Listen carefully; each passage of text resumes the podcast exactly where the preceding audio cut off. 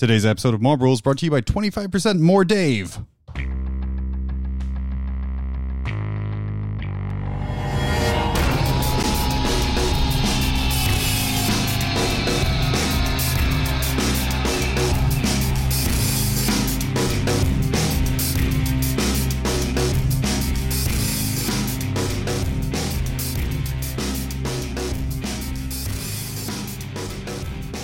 And that is a lot of Dave.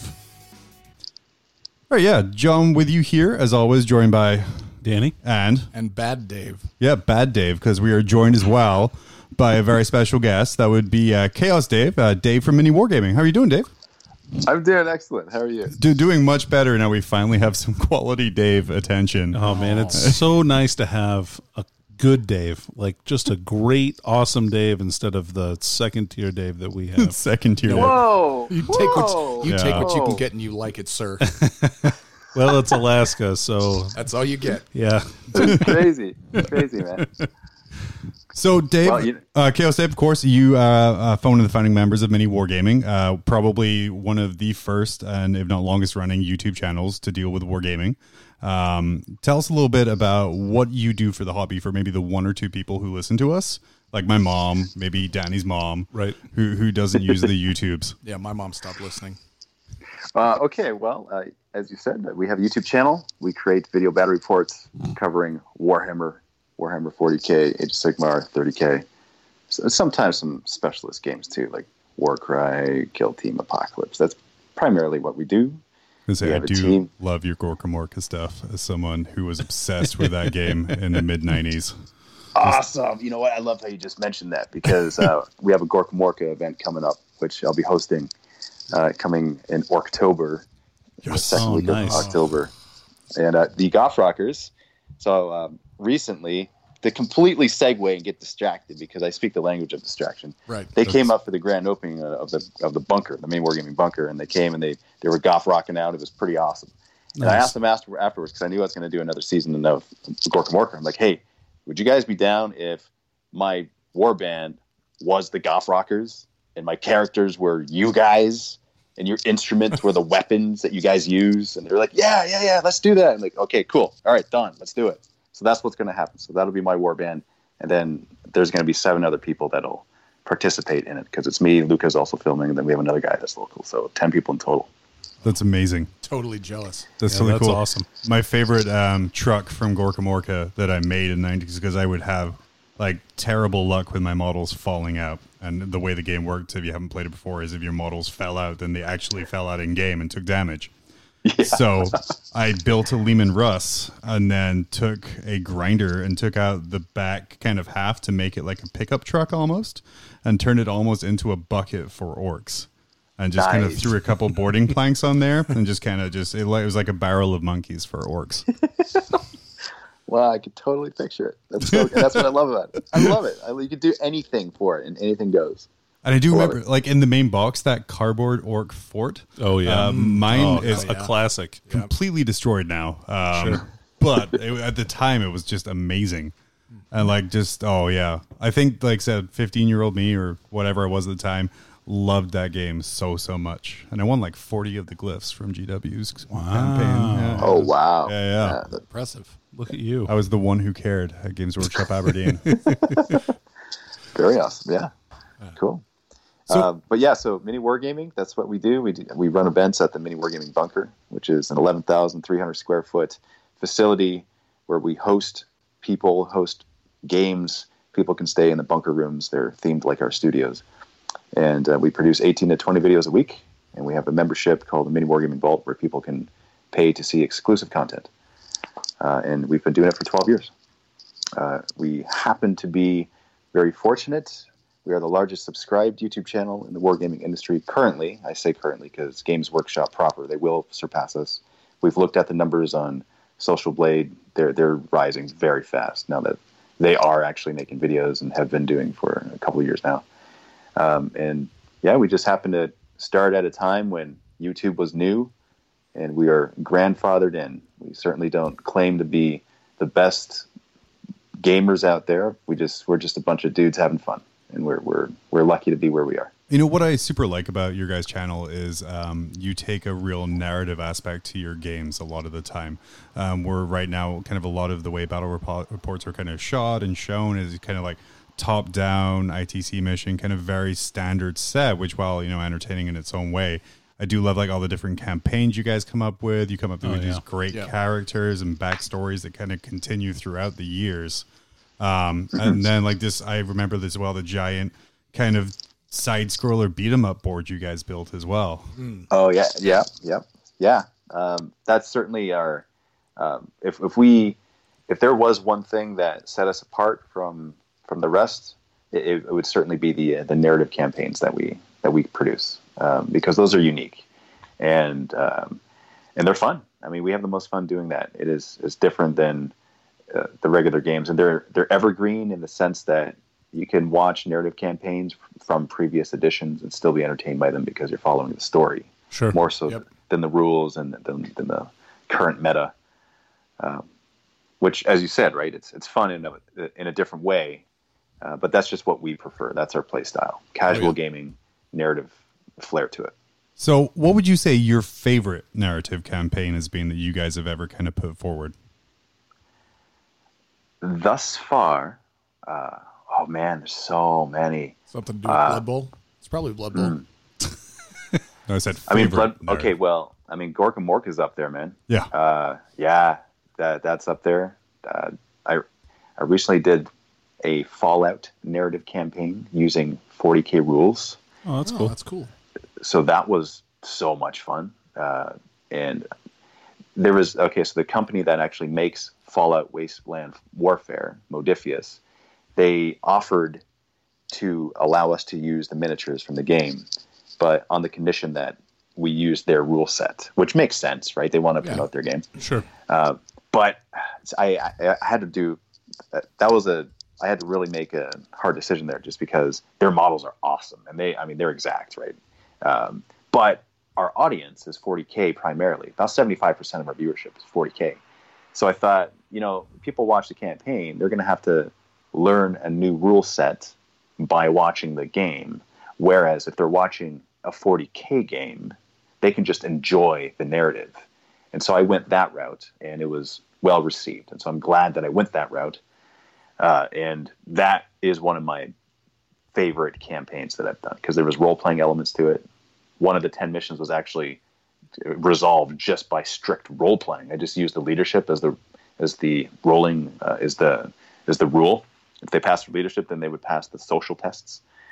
Nice. And that was fun. And so that's actually spawned a new type of campaign that we are now producing, and that's immersive narrative campaigns.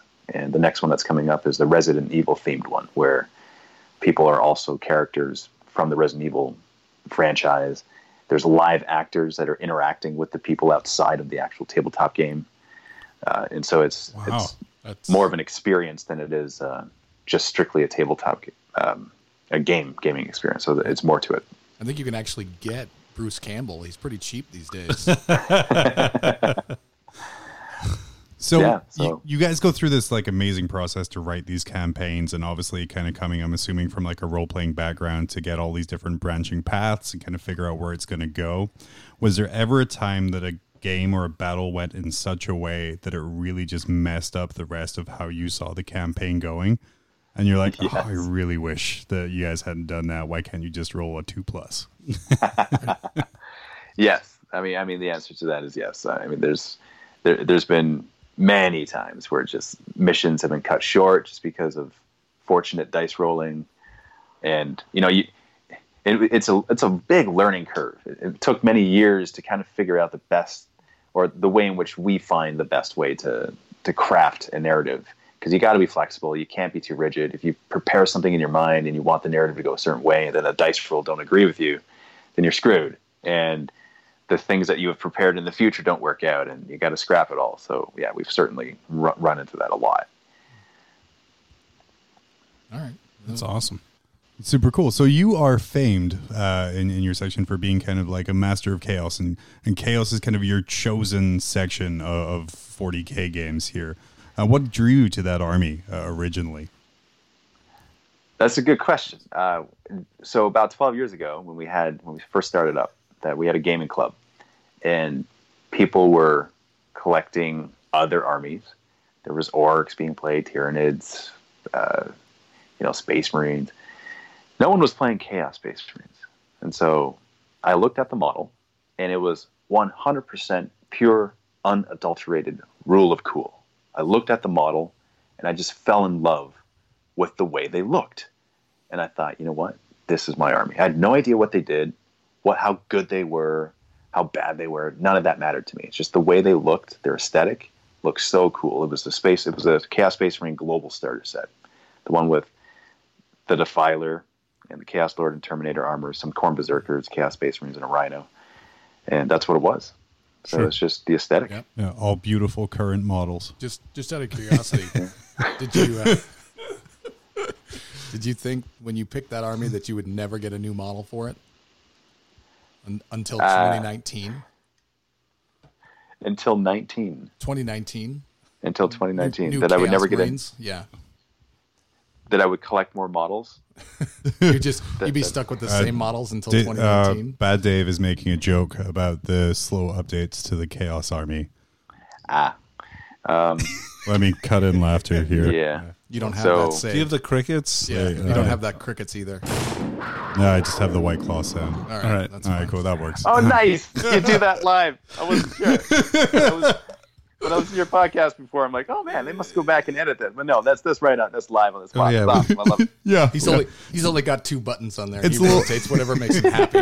It's a little behind the curtain, but I used to have like this big setup with this board and a preamp for my mic, and I had to have all these plugins and like 20,000 cables, two laptops, a laptop as well. And like this year, I upgraded to just like a specific podcasting board that has buttons on it that lets me edit not at all, and it makes me very happy. He doesn't even look like a bad DJ anymore. No. Yeah, before I looked like a very bad DJ. Now I just look like a bad podcaster. Oh, man. You got to send me a link to one of those. I think it'd be fun to play around with one. Oh, yeah. Heck yeah. I'll send that. But yeah, to answer your question, Dave, that sucks. You know, like Khorne Berserkers, they need to be updated, right? Yes, they do. And so, you know what I tell people? I say, just use Blood Warriors. Just convert Blood Warriors. They look way better as Khorne Berserkers. That's true. Yeah. Like the scale is right and better. The model's more dynamic.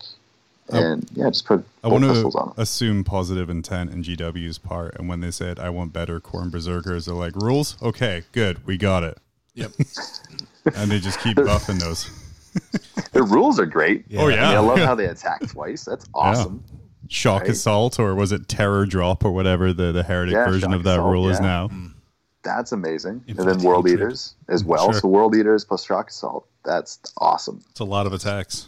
That's a lot, yeah. GW's going to be selling like a multi-part plastic bucket to put dice into for rolling your close combat attacks. You have to build the dice roller. Yeah. It's like one of those coin machines where it sorts the dice out as they come in. You Forge World have to doors. Pour a bucket. Oh, yeah, it has Forge World doors, of course. They're not going to make favorite Legion. Not going to make new Berserker models, but they'll give you a bucket for all the new attacks you get.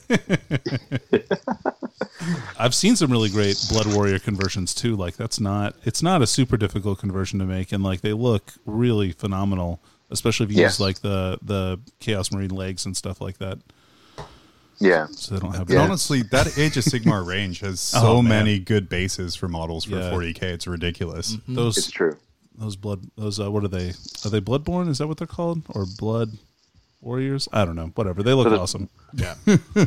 Blood Warriors, Blood Reavers. Yeah. There you go. Blood something. Take the hammers out of iron golems. Blood or skull or iron. I mean, it's all one of those things, right? As Khorne, combine those together into some words. That's right. Gore. Yeah. There you go. Yeah. Don't forget gore. Yeah. I imagine that GW has like a set of like almost love dice that they roll, except instead of like, you know, all the love stuff on it, it has like gore and blood and rain and skull, and they just roll dice. And whenever a new Kona comes out, it's a gore fiend, where they play like Khorne Twister.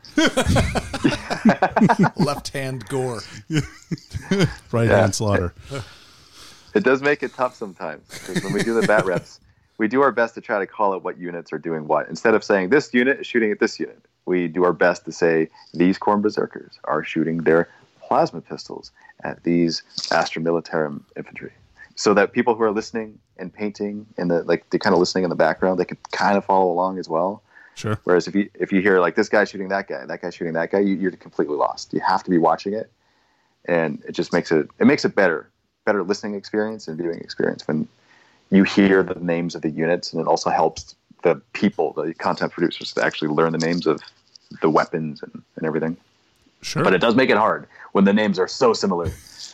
Yeah, all these gore-soaked blood fiends are... No, those are blood gore-soaked fiends.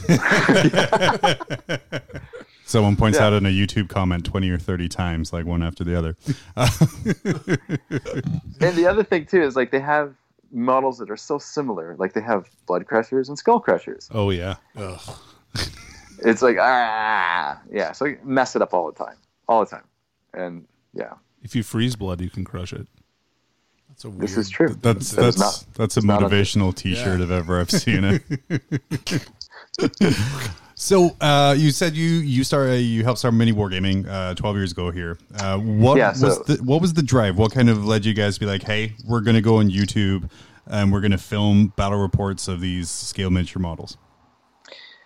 So so it started with myself and my business partner Matt Glanfield. So it started with the two of us, and I had a landscaping business at the time. He had an internet marketing business at the time. And so I approached him. I said, hey, let's do a business together.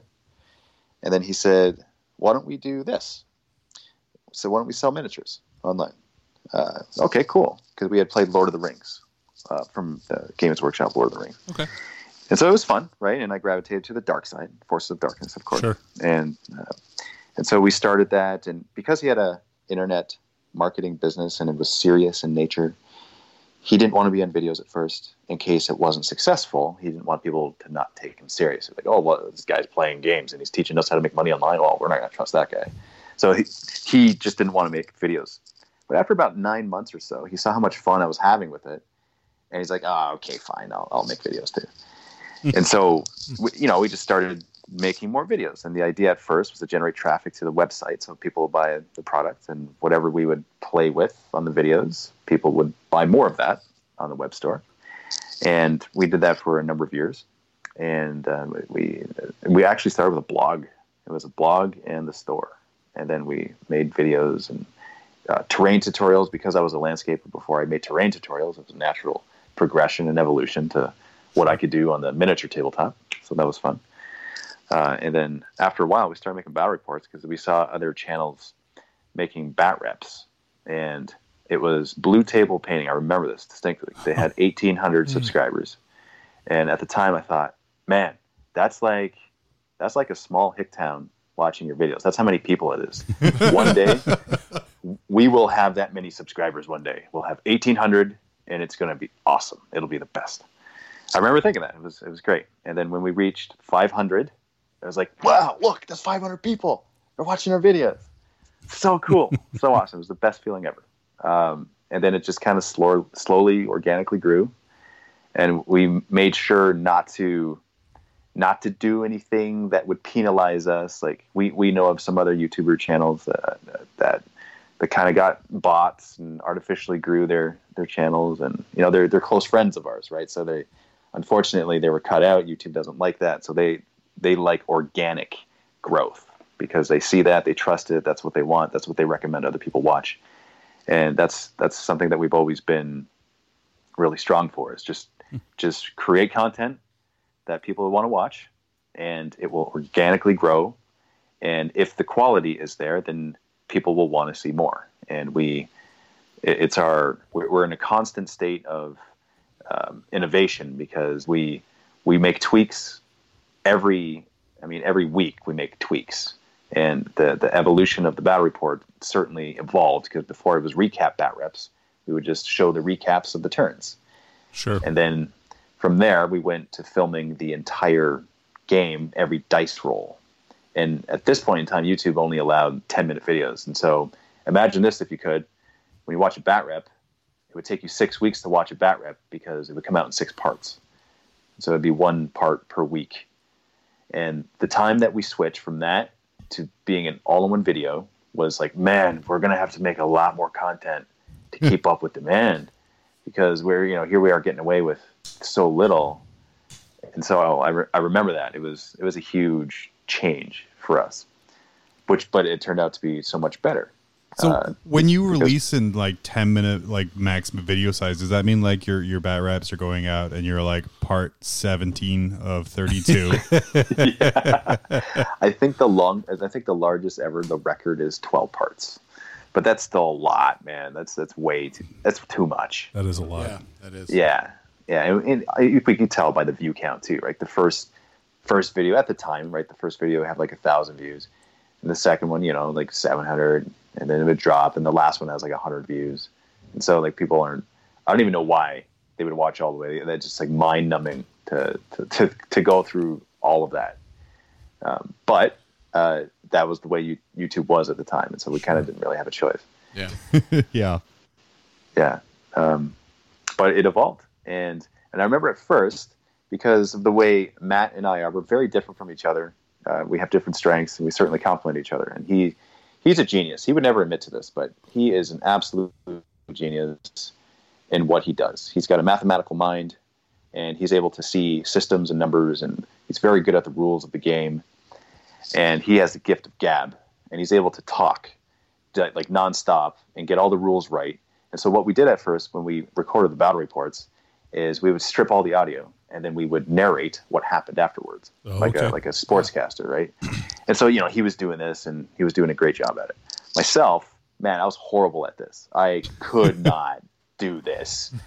And I was stumbling my way through it, and it would take me forever to edit because I would have to make sure that I would get the rules right and that I was actually explaining stuff correctly. And then I would have to say it in a way that wasn't boring. I was trying to be entertaining.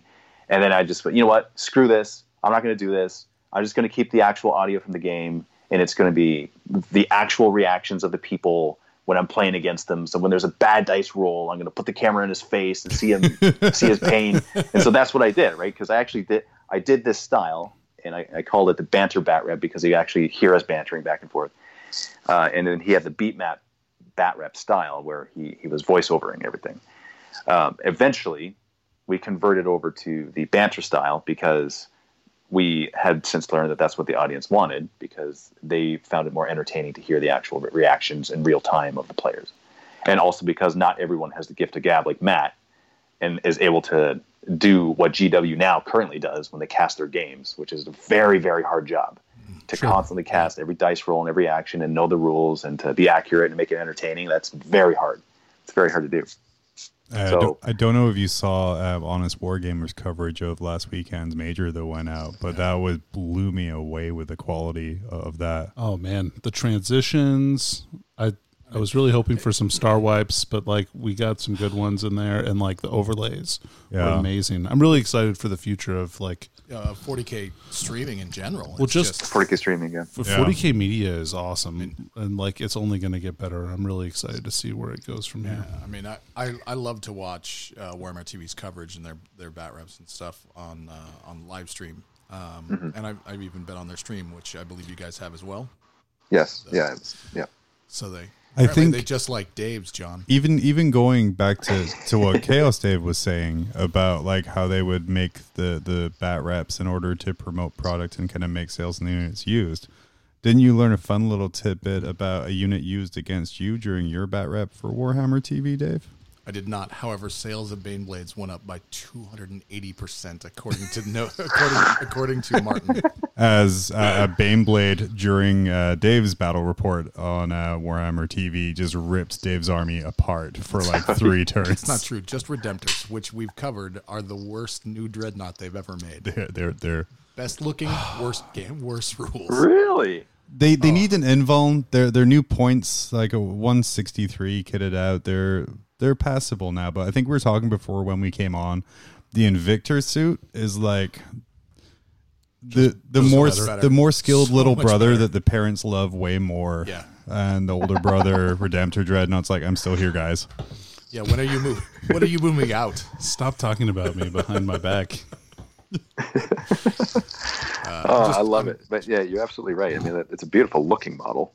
Yeah. Oh yeah, no question. Oh yeah, yeah. See, Chaos Dave, you love Chaos. I love Chaos. All about Primaris, to the point where I have collected every single model they have released.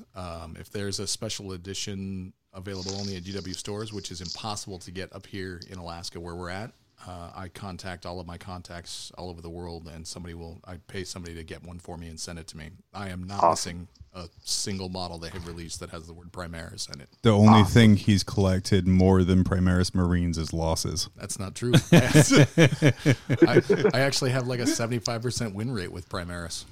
Yeah, yes. I mean, Primaris, the stats are there. No, who brings regular Marines when they can bring Primaris in their troops choices? It just doesn't make sense. Well, now, man, everybody. Yeah. But before. Yeah. Well, Chaos, but yeah. They can't help it. Yeah, and we're not salty about this. Oh. No, Chaos Marines are cool. I like Chaos Marines. Chaos Marines are cool. Yeah, and they have Legion traits, man. The Red Corsairs are so good right now. Oh. Yeah, they're pretty solid. I've seen a lot of discussion about Red Corsair battalions with. Just going in and buffing them up, stuff, changing things up. You know, it's not all about Lord Discordance anymore. You know, I don't know about that. But you know, that being said, those are ridiculous too. Those are ridiculous. They're a healthy part of this delicious Chaos Army.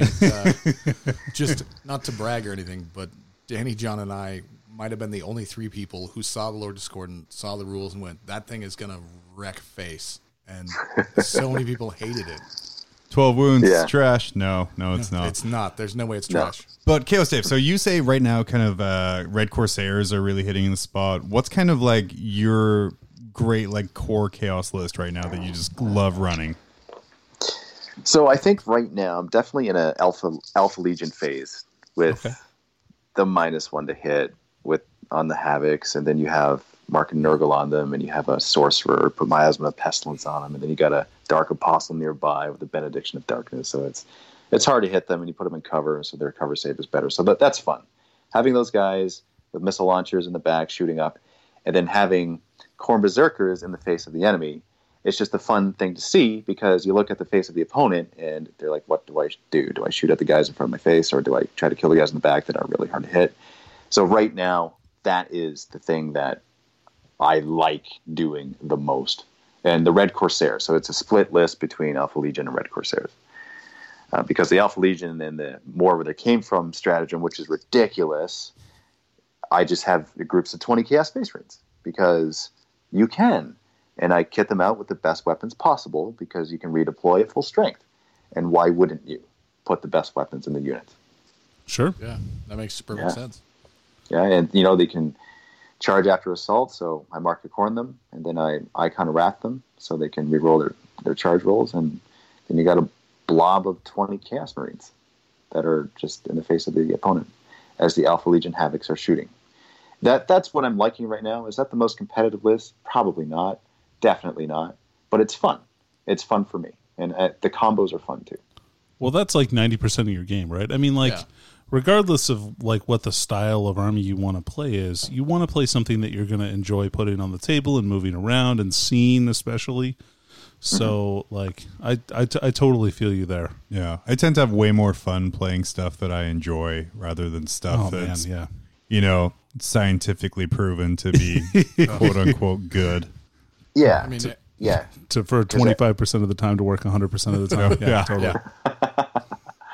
Or here's another theory. It works 50% of the time. It either works or it doesn't.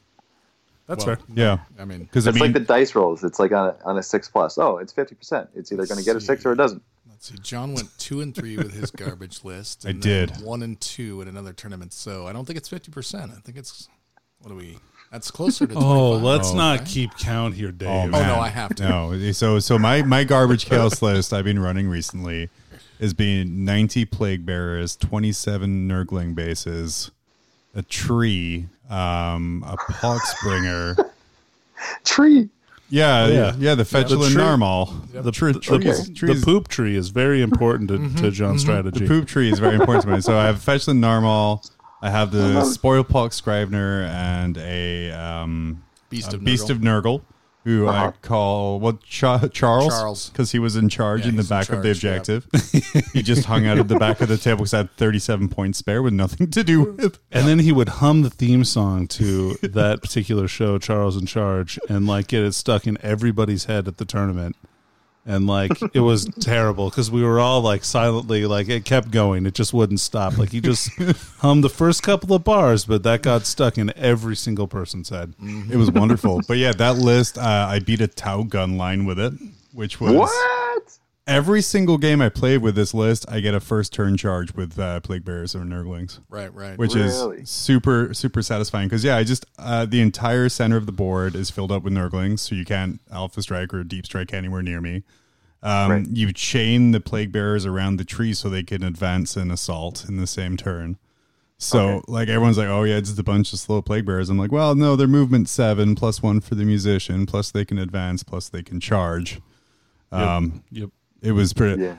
Two of my big losses were against like Eldar Airwings. We're like, what guns do you have? And I'm like, yes. this dude sneezes occasionally. but that's about it. But yeah, that was super fun. And like I said, I kind of got it because the gimmick is I wanted as many models as possible. And so I'm like, let's do that.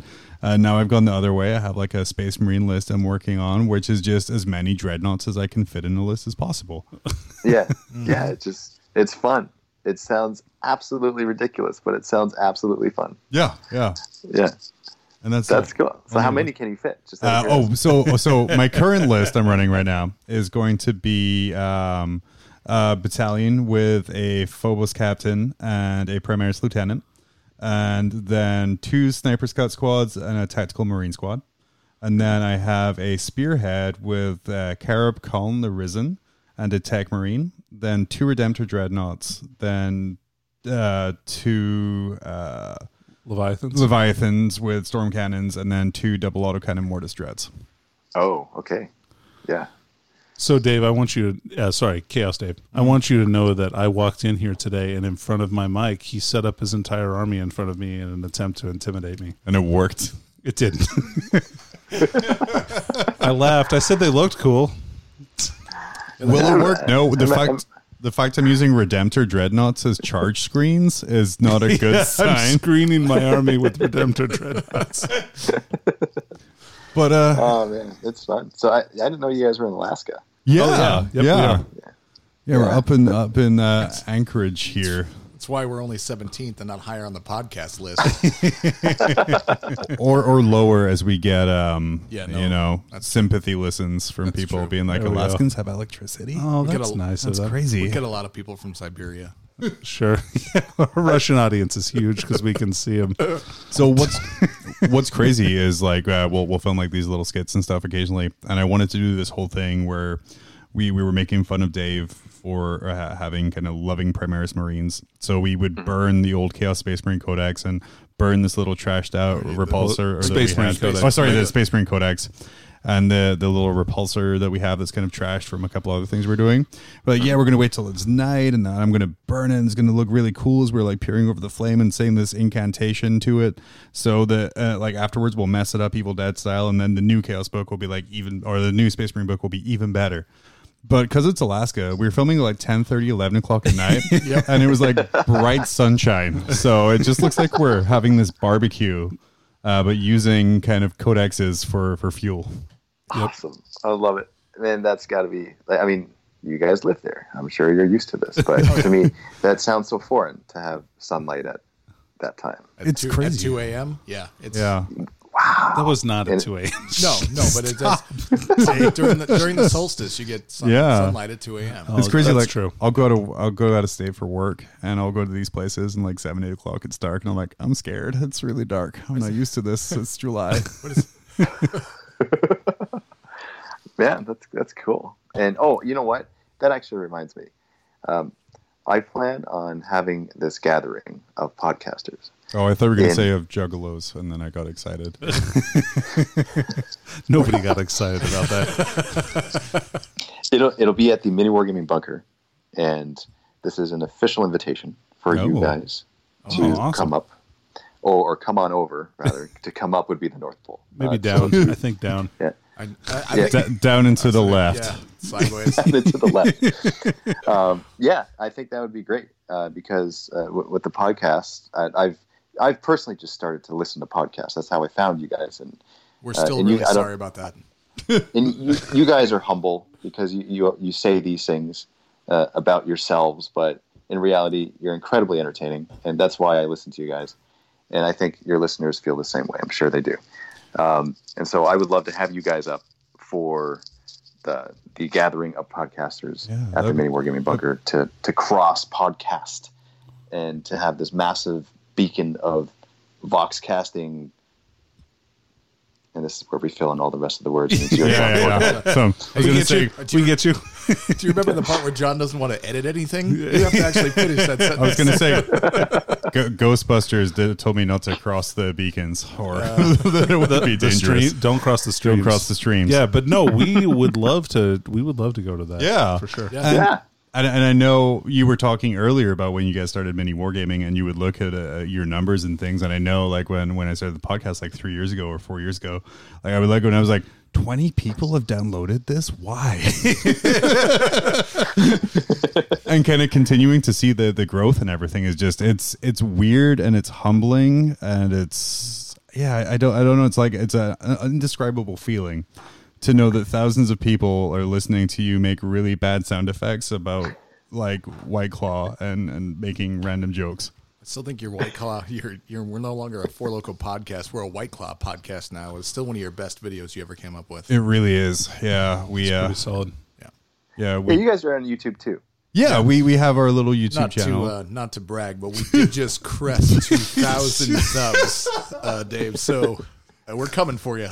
Just as a heads up. Yeah, we surpassed that 1,800 subs that you were very proud of. And all it took was review copies and a really well done review video of a codex. Yeah. That's just it, right? Being current and relevant. Oh, yeah. Yeah.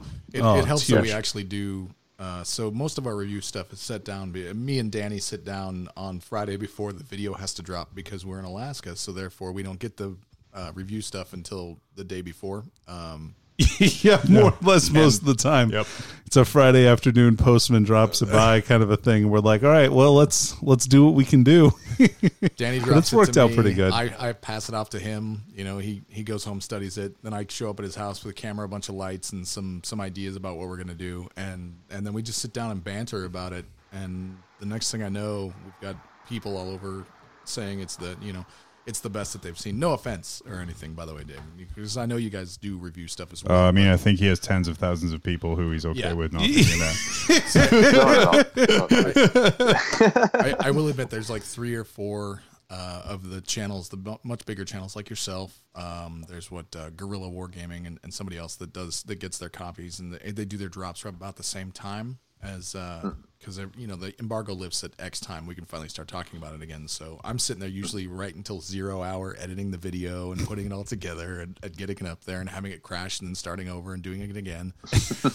And I have a good time with it. It makes me laugh. I throw in little graphics that don't mean anything, and we make references to stuff like in the Space Marine Codex, we kept talking about how Black Templars didn't exist. It's not a real thing.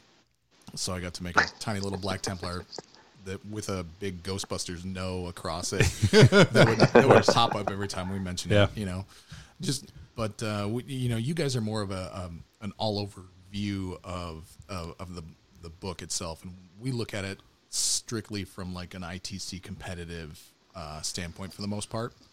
And I think that helps us a lot. Yeah. With that, well, it helps to get a narrow focus, right? Right. Which. Man, when we got that new Vigilus book, like Vigilus 2, Electric Boogaloo, we were so excited about the Chaos stuff. Like, it got me on a Chaos hype for at least, like, 3 or 4 months. I didn't talk or look at most anything else, pretty much. Yeah. So, Haarken Worldclaimer, amazing model. Yes. He's great. Harvey? That's his name now. So John couldn't remember Haarken. Yeah. Okay.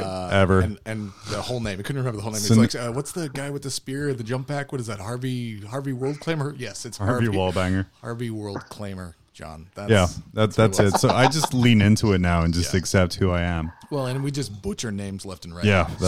Have you used him yet, Dave? Chaos Dave? Have you used him? I have not used him yet. Amazing. How is he? He's okay. John used him, right? He's decidedly okay. And he makes an okay unit sort of better. Yeah, nice. I mean, Raptors are all right. Yeah, they're okay. Honestly, I think in this new meta where everything has Shock Assault, I think Haarken Worldclaimer and Raptors and Shock Assault is a really sleeper combo that's going to be really good. Because not everyone, like, I find that right now we're in sort of in a gotcha 40k we're playing, where people look at your army and like, okay, I know how to deal with, say, you know, Chaos Dave, I played against you a bunch. I know this is how you do your Havocs. I know this is how you do your Khorne Berserkers. But if you have this random unit show up, I'm like, yeah, I have Haarken Worldclaimer and some Raptors. They're just jump pack guys. And they're like, oh, well, I don't quite know how to handle those. What's the trick? But I think the amount of dice that you can roll out, and if you're like Death to the False Emperor as well, adding kind of +1 to wound on that. So I think a couple of max squad of Raptors, like within Harkin's little bubble, could be like a real nasty surprise. You should give it a try. That's true. That's a good point. And if it works for you, make sure to credit John. Especially if you're using like Host Raptorial on them, so you can get the bonus to charge out of Deep Strike and stuff like that. I think that could probably be okay. Very good. Yeah, that's true too. You can just kind of hop up on somebody. So Chaos Dave, back to Mini Wargaming. Recently, you guys relocated to what can only be described as like the most lavish independent wargaming studio in the upper North America world. I like to call it my dream home. Yeah. What was kind of the impetus? What led you guys to kind of realize this dream of coming to this like really amazing space? Well, it happened about 4 years ago.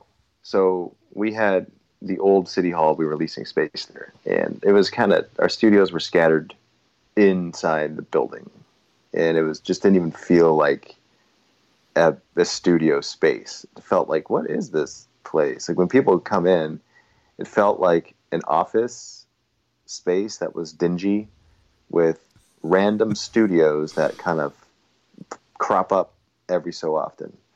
And we have guests come from all over the world to participate in the videos, which is pretty cool. And they stay in nearby hotels. And so I had this idea that we could get an Airbnb and kind of partner with them, right?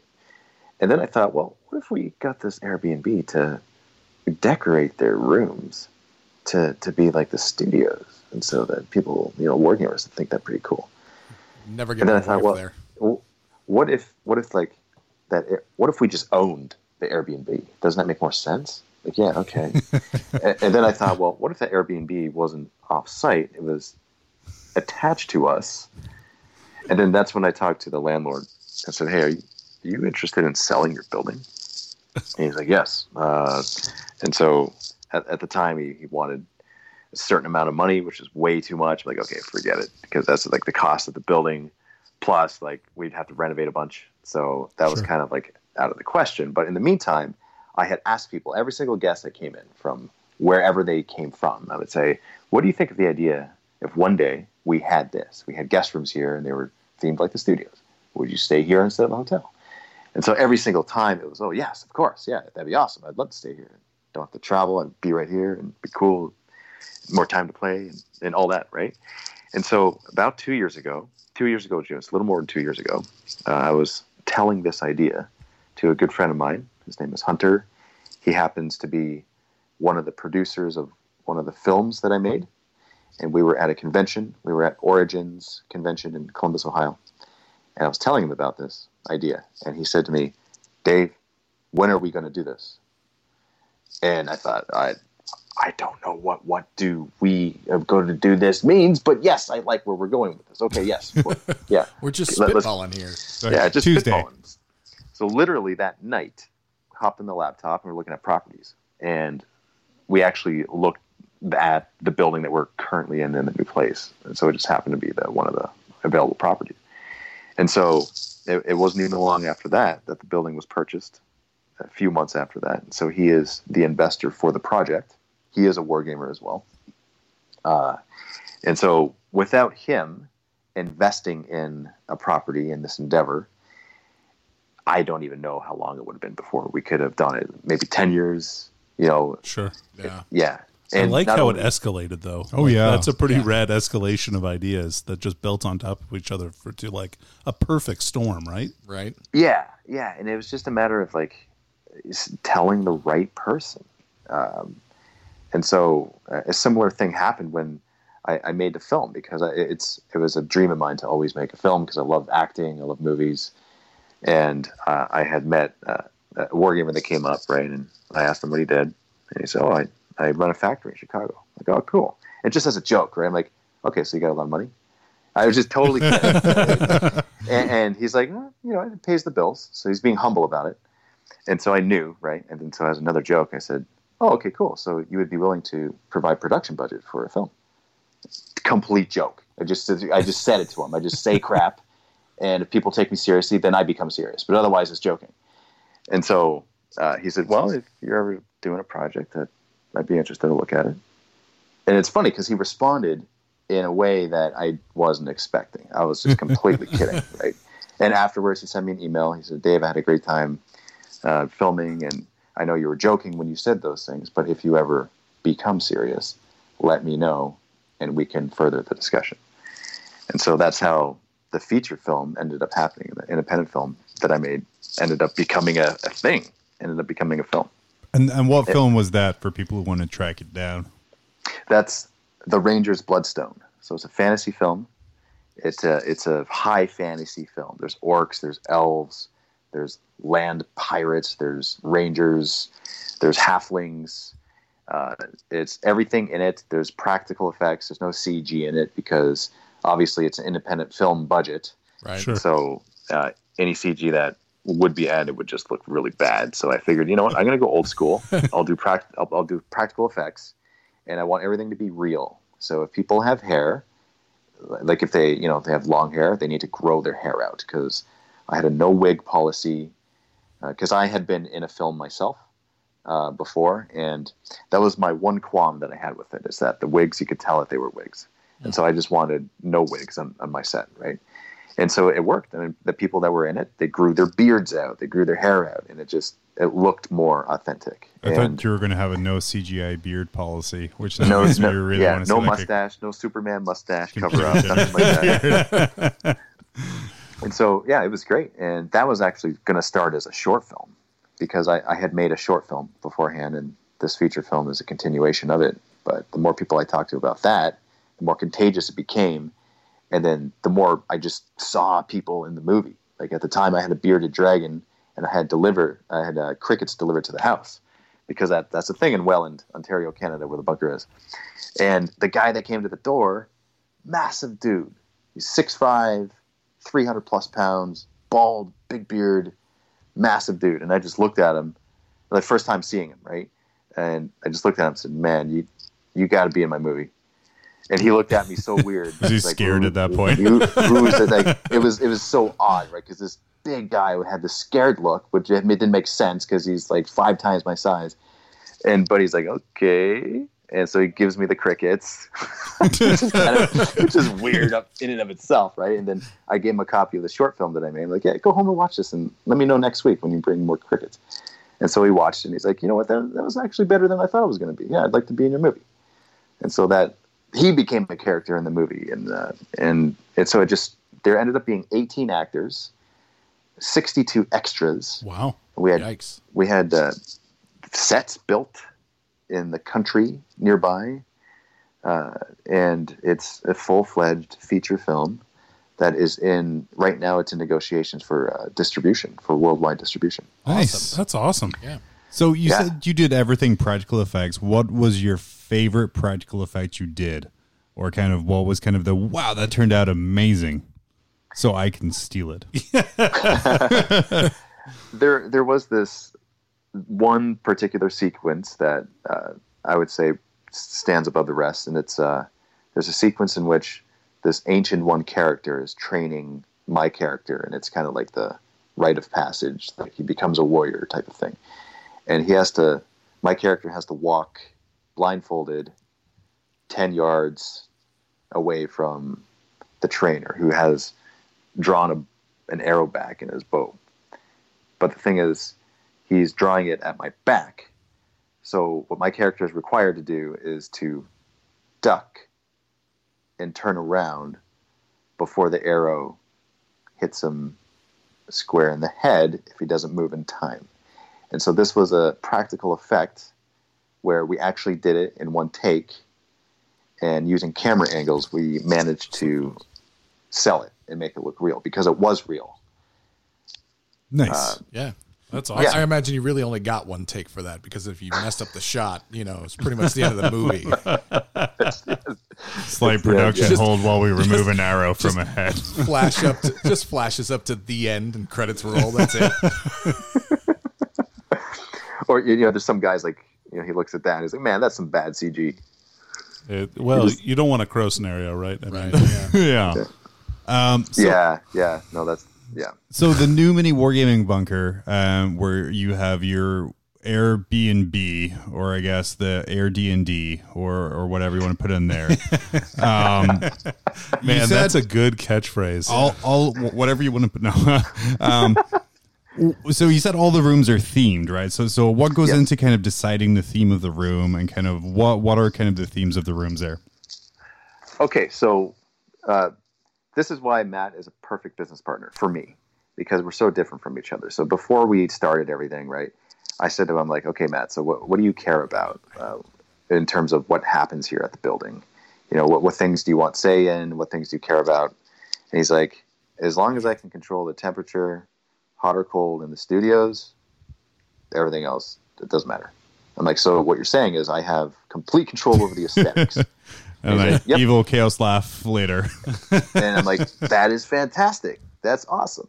So basically I felt like I was in a playground, because I got to choose everything. Every bolt in the building literally was a deliberate choice, and it was awesome. And so it just went from it was the rule of cool. Once again, that's what dictated everything. You can't go wrong with that. Themes of the rooms. Yeah, the rule of cool is highly effective. It's a pretty solid rule. Yeah. And I also put a poll on the Mini Wargaming Facebook group, and I just asked. I said, so what themes for the bunker suites do you think should be there? Right? And I just chose the top 5, and you know, like a Imperial Officers' Quarters was one of them. Barracks, Astromilitarian Barracks was another. Orc Room was another. Hold on. Space Wolf. Astromilitarium Barracks and Imperial Officers' Quarters. So it's just a bed, like a cot, and a gray wall. So I was going to say the barracks is going to be where they store it when they have a tournament and have 20 to 30 people come. Yeah, I mean, it's in the barracks.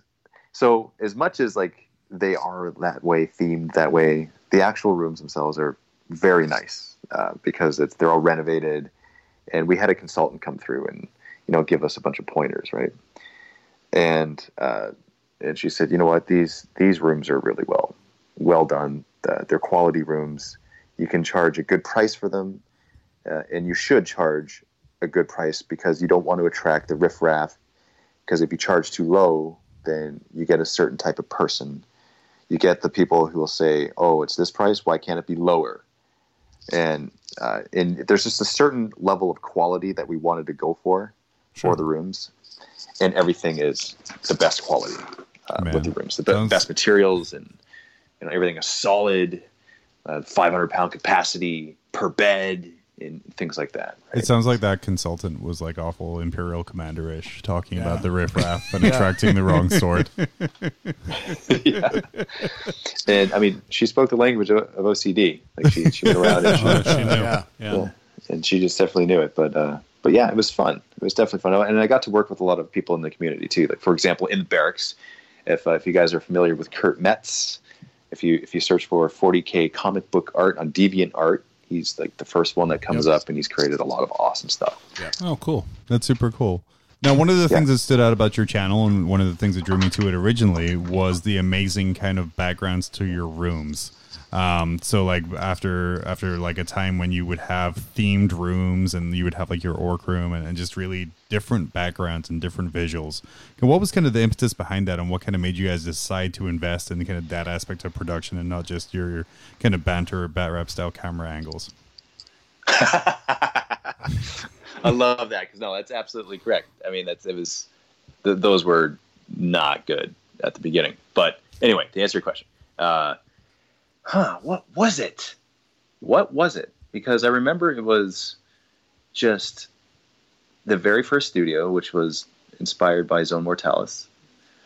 I just thought, you know what, it would be cool to have a studio, like an actual studio, where no matter what angle you're filming, you're still immersed in the world, instead of just one wall background, right, which is a typical film set. Right, sure. And so that's what I thought. I'm like, you know what? It's totally doable. It's like it's a life-size terrain piece. That's all it is. And so I had the image in my mind of what I wanted it to look like, and then I commissioned somebody to make the room. And in the end, it was close to what I had in my mind, but it wasn't exact. And so from there, I decided to make them myself, because there was 3 more that came after that. So there was an orc studio that came after that. That one I literally did not use a tape measure for, because it's orcs. Sure, so I just slapped everything up. Why would you? Yeah. And I instructed the electrician to slap the wires on top of the wall and put the outlets, light switches. Sir, but the code. Just go to the theme of the room. Yeah. Kind of surprised you got away with that, actually. Yeah, I mean, everything is like encased in cables and stuff, so it's all the code. But it was like weird. Like he gave me a lot of raised eyebrows. But after it was done, he's like, "Oh, okay, now I knew. Now I know why I was doing this." And then there was another room, which was a 40k ruins room, and then there was the forge that we built, which was a lot of fun. I had a lot of help with it, but it was fun actually getting my hands in there and doing it myself, because it just reminded me of the terrain making days when we did these things. So yeah, it kind of just started with an idea of like, wouldn't it be cool if? Yeah, that's awesome. I mean, I wish we had space up here to do something like that, but unfortunately, John's wife won't let us redecorate her dining room as many times as we ask. Yeah, yeah. Come on, just this piece of ruins on the wall right here, Amanda. It'll be fine. Yeah. How are you going to get immersion in Sunday dinner without this ruins? That's awesome. My wonderful patient wife, who deals with so much. I'm sure you're. I don't know if you're married, Dave, or. I am. Yes, I'm sure. Goddess of Slanesh is my wife. Yeah. Okay, fair. Oof. All right, commitment. I like it. I've been calling her that for years, and when she found out what it meant, awesome. You're like, it's both a good and a bad thing, so it's multi-use. It's fine. Yeah, it's always a good thing, and we have Nurglings. We have 3 Nurglings. And I'm the luckiest man on the planet. That's crazy. That's super cool. Yeah. Well, that's awesome. Dave, I don't want to take up too much extra of your time here. What have you got going on? Mini Wargaming Dave, Chaos Dave obviously has a lot going on. But what do you have going on right now? Okay, so just a few things. One, I'm writing 2 books. I'm writing a children's book, which is the second one that I'll be making, and that's a continuation of the first one, which was named Trolls, and the second book is called Orcs, spelt with many O's, and and it's an illustrated book about me and my kids playing this imaginative role-playing game that we play together, but it's done in kind of like a wargaming way, because we roll dice sometimes, and there's different phrases that we use, and we paint miniatures in the book, and so it's a children's book aimed at wargaming children. And so there's that. And I'm also writing a autobiography from the whole process of where we began 12 years ago to now. By the time I actually finish the book, it'll be probably a year or so from now. Because at the end of the day, man, like how I feel like I'm an average dude with... Who's living the dream, I imagine. Oh, yeah. Yeah. Yeah, I feel... Who has, like, there's nothing... In my mind, there's nothing, like... Like, when I look at Matt, he's an obvious genius. right? Like, anyone who talks to him for more than 30 seconds, they know he's an intelligent guy, right? If you talk to me for 30 seconds, you might think, oh, okay, yeah, he'd be fun to hang out with and have a beer with. But you don't think he's, this guy could, like, build a business and do this, right? So I think the purpose of the book is to, I guess, just show the journey in that anyone can do this and anyone can make their desire and their dream of kind of doing what they love their thing. Yep. And so, yeah. We hope to someday actually get paid for this. Oh, no, I got like another 2.5 years before I can do anything else. Oh man. Yeah. But it's insane. Kind of like, if you look back to like 20, 30 years ago, if you were to tell someone, they're like, hey, what are you going to do for a living? Like, well, I'm going to open a miniature game store /hotel/tournament room while writing children's books and making movies. It's oh, also, I'm going to have a wife and multiple children. They're going to be like, okay, man, cool. Good, whatever you say. I said I wanted no foam on that latte. Yeah. So, yeah, well, like I said, I feel like I'm the luckiest guy. I mean, I'm certainly very fortunate. I recognize that. And if it were not for the viewers and everyone supporting us, we obviously wouldn't be where we are. So, yeah. But yeah, definitely. You can check out Mini Wargaming on YouTube. It is one of the biggest, if not the biggest now. Still the biggest. And will remain to be the biggest independent Mini Wargaming channel, obviously. They have a subscriber section called The Vault, which has a ton of amazing content behind it. A huge amount added weekly, definitely more than your value's worth. And as we've alluded to during this podcast, the production values that go into it are just out of this world. So thank you, Chaos Dave, for you guys putting so much effort and thought into that. And now, again, just kind of what we've tried, just nailing a camera to a thing and moving on. That really helps. They have a ton of great narrative campaigns. Oh man. Yeah. If you go back, and as Chaos Dave mentioned throughout this podcast here, editions don't matter really in Mini Wargames battle reports, because you're following the story, you're following along. You want to see what happens to those characters. If you're someone like me who doesn't get a chance to play Gorkamorka up here, being able to watch along with their Gorkamorka campaigns is the next best thing because of the obvious passion and drive and love they put into their product there. Mm-hmm. Stop trying to guilt me into playing Gorkamorka. Play Gorkamorka with me, Danny. It's not going to work, John. If I can't get you guys to play Blood Bowl with me, then we're not playing. I bought all the Blood Bowl stuff, Dave. I'm ready to play. You buy everything, Danny. That's fair. And you just can't play muties, Danny, because muties are the worst. And then also, Chaos Dave, you also have a podcast as well. Yeah, yes, I do. The Shrine of Chaos. I've just begun doing that in podcast form. I still record it live, but releasing it as podcast afterwards. And I've been doing it for a number of years, but it's just recently. And I must say, you guys are certainly a large inspiration for that. For still turning really it into a podcast. That, Dave. Yeah. We're glad our evil can inspire something good, much like Horus's fall inspired the Greater Imperium. We're glad something good could come out of that for you there. But yeah, Chaos Dave, thank you so much. Wait, I have one more question. It's been burning in the back of my mind. I'm going to mute your mic a second. I know you are. So Chaos Dave, you've sat down and played battle reports and recording them with Phil, the Glacial Geek. Yes, I have. Whose humble beginnings started here. The dice that Phil uses, would you say they are the worst dice you've ever seen? Well, Phil, first off, I got to say Phil's my cousin, and but he doesn't think he is, but he is. Whether he wants it or not. Yeah. All right. And he is, those dice are just no good for business. I personally designed those dice. We gave them to Danny. Danny ordered a bunch of them and got a bunch of us to chip in and help pay for them. And I was one of the people that paid for them. We gave them to him as a wedding present. And watching him fail with those dice makes me so happy every time I see it. I love it. We paid extra to load the ones. The guy at Cheswick said he doesn't normally do that, but for me, I talked him into it. Yeah. Oh, man. Beautiful. Well, Chaos Dave, thank you so much. We're going to be right back.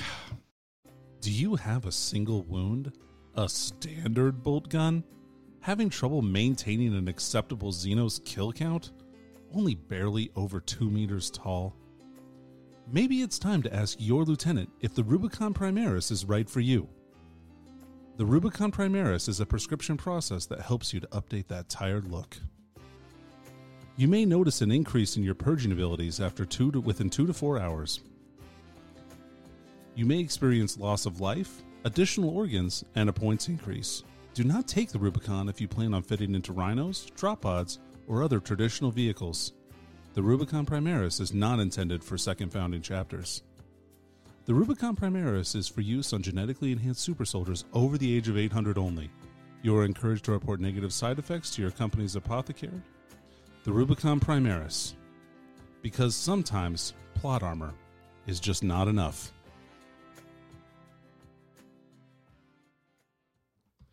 Oh, man. Well, that was super cool of Chaos Dave to come on. I want to thank him for reaching out to us. Absolutely. And asking to talk to us here. A little shorter today because we really wanted to focus on Mini Wargaming and Chaos Dave and all of the cool stuff they're doing over there down and to the left. Yeah, that's right. I think that's an accurate direction. And all the their new place is amazing. If you were traveling in that area, I know the Glacial Geek Phil's been up a bunch. Yep. We plan on going there. It's an experience. It's great. Sounds rad. They wrote a newspaper article about it from their local town. Like the local newspaper ran an article about all the stuff they're doing. So a lot of super cool stuff going on. Yeah. Yeah. I'm excited. But yeah. I think that's about good for this week. So yeah. I'll take that. For Mob Rules, I've been John. I've been Danny. And I've been Dave. And we'll see you next time. Yep.